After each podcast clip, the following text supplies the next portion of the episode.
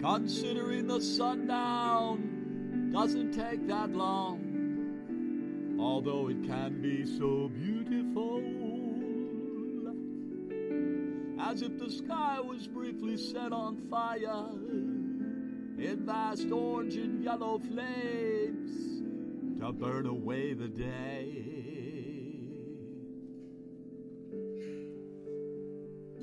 Till the specks of stars float like tiny white ashes in the blackness that remains. So goes another tiny portion of our lives, 365 times a year.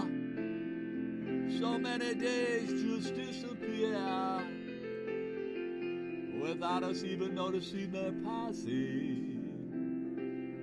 So burdened by life's tribulations, with our heads down from the weight we bear, we seldom look up to watch night fall heavily upon our backs, knowing soon enough that sunrise will come demanding far more duties.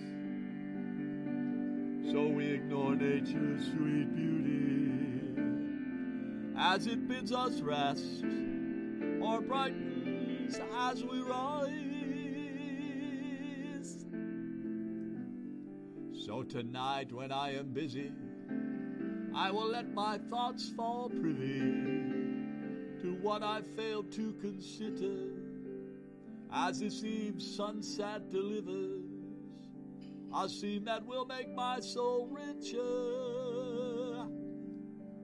And perhaps when sunrise comes around, out in my yard I will be found to watch the birth of another day, and then I will be on my way to coffee and a little toast to sunshine's beauty I love most. We should all pay heed to passings before our own exits must come. Feel the coolness of the evening beneath the colors that all run into the blackness that's begun. Or take an early rise to just surmise the brilliant colors nature spun and enjoy a new day's entrance, warming your face in early sun. You know it can be fun when days begun or days undone.